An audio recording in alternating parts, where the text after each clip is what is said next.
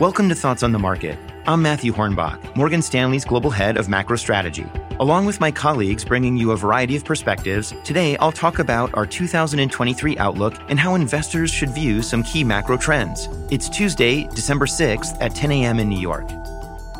During the pandemic in 2020 and 2021, central banks provided the global economy a safety net with uber accommodative interest rate and balance sheet policies. In 2022, central banks started to aggressively pull away that safety net. In 2023, we expect central banks to finish the job. And in 2024, central banks will likely start to roll out that safety net again, namely by lowering interest rates. Bond markets, which are forward looking discounting machines, are already pricing in the final stages of what central banks will likely do in 2023. The prospect of easier central bank policies should bring with it newfound demand for long term government bonds, just at a time when supply of these bonds is falling from decade long highs seen in 2021 and 2022.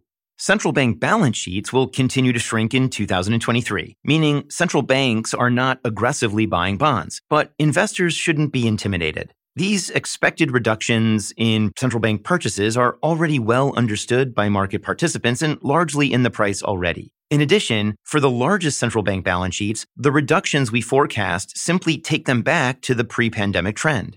Of course, for central bank policies in macro markets alike, the path of inflation and associated expectations will exert the most influence. We think inflation will fall faster than investors expect, even if it doesn't stabilize at or below pre pandemic run rates. Lower inflation around the world should allow central banks to stop their policy tightening cycles. As lower US inflation brings a less hawkish Fed to bear, the markets should price lower policy rates and a weaker US dollar. Lower inflation in Europe and the UK should encourage a less hawkish ECB and Bank of England. This should help growth expectations rebound in those vicinities as rates fall, which will result in euro and sterling currency strength. We do think the US dollar has already peaked and will decline through 2023. A fall in the US dollar is usually something that reflects and also contributes to positive outcomes in the global economy. Typically, the US dollar falls during periods of rising global growth and rising global growth expectations.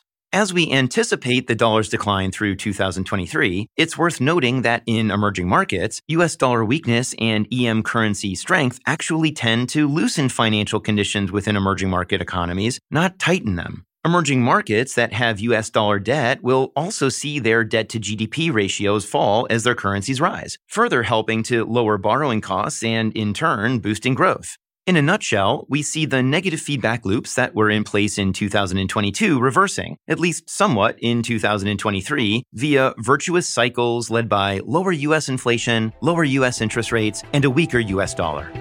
Thanks for listening. If you enjoy Thoughts on the Market, please take a moment to rate and review us on the Apple Podcast app. It helps more people find the show. The preceding content is informational only and based on information available when created. It is not an offer or solicitation, nor is it tax or legal advice. It does not consider your financial circumstances and objectives and may not be suitable for you.